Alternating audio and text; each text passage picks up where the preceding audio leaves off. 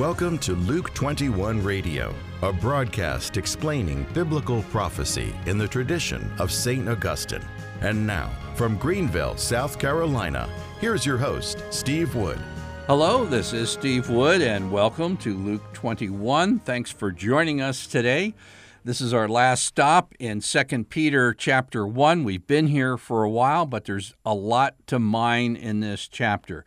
I'm going to entitle this episode The Prophetic Word. And as we begin, I want to tell you a true story about an encounter with, I believe, was the demonic uh, several years ago. Uh, back in, I forgot what, what decade it was, it was many years ago. I was a volunteer with a group called the Spiritual Counterfeits Project. It's an evangelical group that basically deals a lot with New Age type uh, movements, uh, cults, and the occult. And since I was um, head over heels into the New Age movement, wasn't even called that at the time, and God redeemed me out of that. I felt a certain obligation to try to give back from the grace that I've been given to try to help others find their way out of that. So, in any case, I was one of two volunteers with the Spiritual Counterfeits Project in Florida. And when a family had a family member or a loved one or a friend who is head over heels into the occults, uh, the occult, the cults, or some kind of New Age movement, uh, they would call on us to see if we could meet with them and hopefully uh, share some common sense and some spiritual sense with them. And I was asked to visit a young physician in Jacksonville, Florida. I didn't live anywhere near Jacksonville, but we were visiting family me- members up in Jacksonville, so we set up a meeting. I met with this young physician who was very bright, and I realized physicians have to be bright to get through medical school. This guy was very bright, and he was exceptionally well connected to the spiritual world and it, and it didn't have anything to do with Jesus Christ. One of the things you have to realize when you're dealing with people who have really tapped in, and I'm not talking about a lot of the phony kind of new age uh, gurus out there just trying to make a buck. This young physician was dead serious. He had connected with the spiritual world. He had no problem believing in miracles and all types of things that Christians believed in. It just wasn't for him because he found the same thing as much or more in what I would call the dark side, but it was appearing as light to him. And so this is a, a, rather delicate conversation going back and forth because he said, well, okay, well, that's fine for you, but this is what I've found. This is what I've discovered. These are the truths that I'm learning, and this and that. And there was really no way to pin him down because he was experiencing spiritual life. It was from the dark side, it wasn't revealed to him that way. And then finally, I asked him a question. And by the way, you should know, even a lot of cults are trained that if they're presented with a question they can't answer, they're supposed to split. And this man wasn't in the cults, he was in the occult and didn't know it. But I asked him this question I asked, by what standard do you have to evaluate whether or not the experiences that you've encountered are genuine or false. You don't have anything to base that on. How do you know you're not being deceived? And he politely just stood up, put money on the table for whatever coffee or tea we were drinking, and left. Because that was the unanswerable question. He was experiencing deep and powerful spiritual things, but he had no standard by which to evaluate them. And the standard, St. Peter tells us in this second epistle of his, chapter 1, starting in verse 19. And we have the prophetic word made more sure you would do well to pay attention to this as a lamp shining in a dark place until the day dawns and the morning star rises in your hearts. First of all, you must understand this that no prophecy of Scripture is a matter of one's own interpretation, because no prophecy ever came by impulse of man, but men moved by the Holy Spirit. Now, I'm just going to be rather blunt today. I'm going to have a couple of shocking statements, but it is my concern, rather deep concern, that many Catholics, and I'm not talking about those who show up for Mass every couple of months and don't pray and um, don't practice their faith and hit and miss and everything. No, I'm talking about faithful Catholics. I'm concerned that many, many faithful Catholics are at this moment prone to end time deceptions. Why?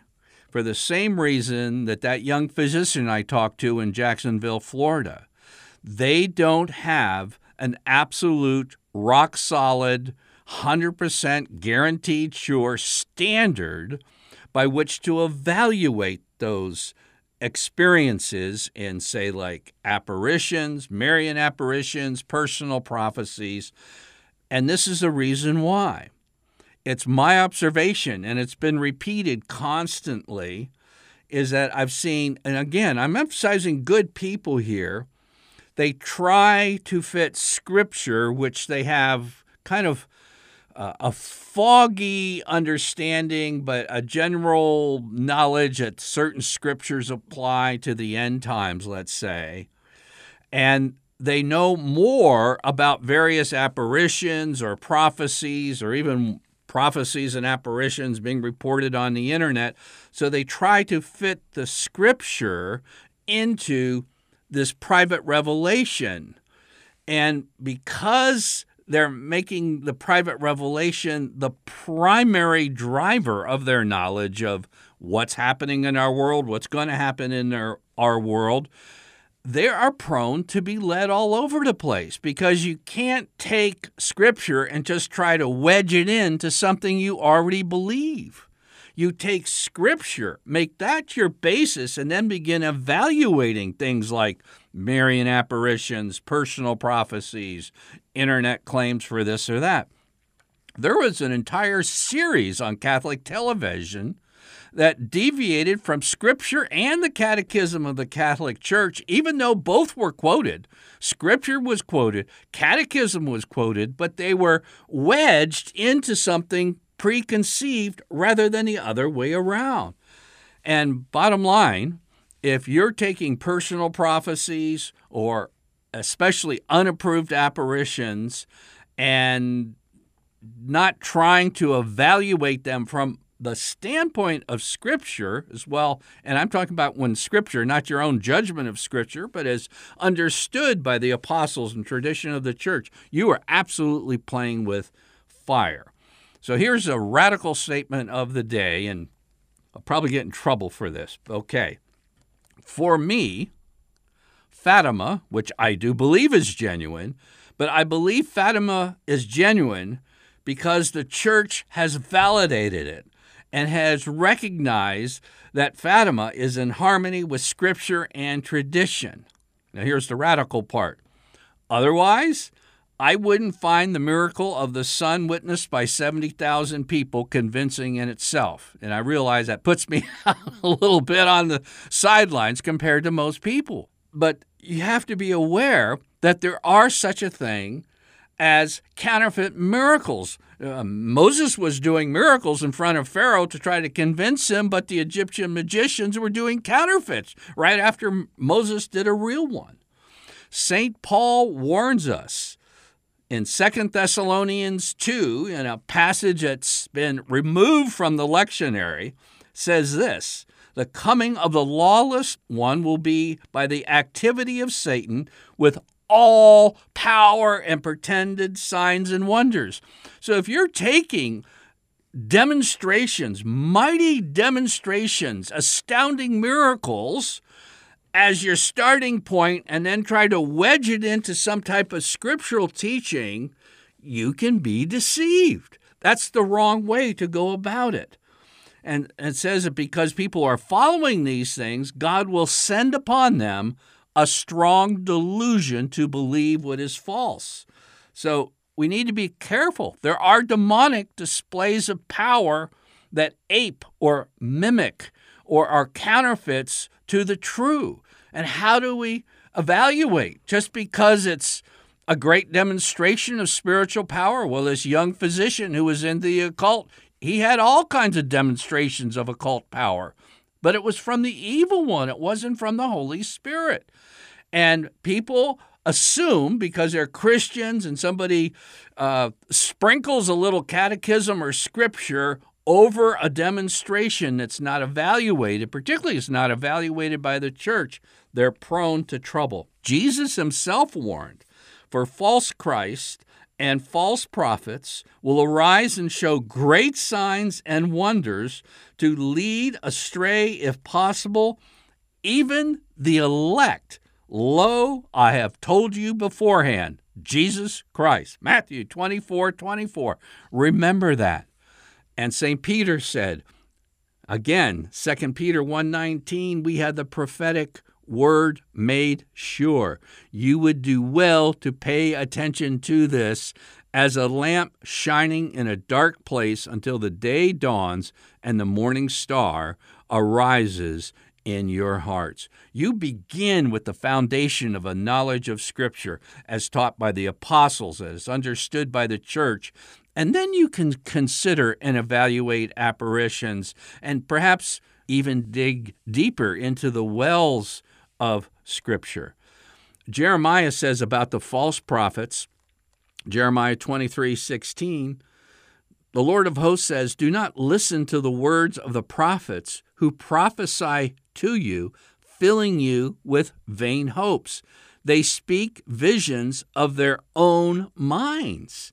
And 2 Peter says the same thing, 2 Peter 2:21 because no prophecy ever came by the impulse of man. That's the false prophets. But men moved by the Holy Spirit spoke from God. What is the origin? And it's very difficult, if not impossible, and the difficulty of discerning between the true and false, that difficulty will increase as we get closer and closer to the end of times. So something like studying Second Peter, we can learn that the transfiguration is a prime prophecy of the parousia or the second coming of Christ. This is where our knowledge of what has happened, what is happening in our midst, and will occur can be built on a rock solid foundation. But otherwise, you have to be very careful and as Jeremiah said in chapter 23 and verse 28, let the prophet who has a dream tell the dream, but let him who has my word speak faithfully.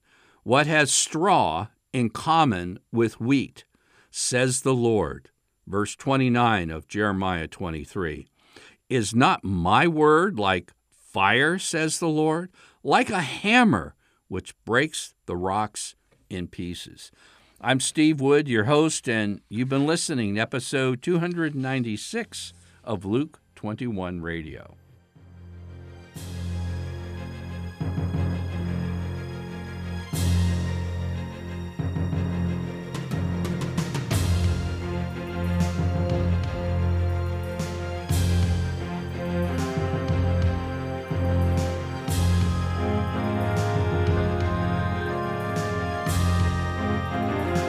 Luke 21 is a radio outreach of Family Life Center International.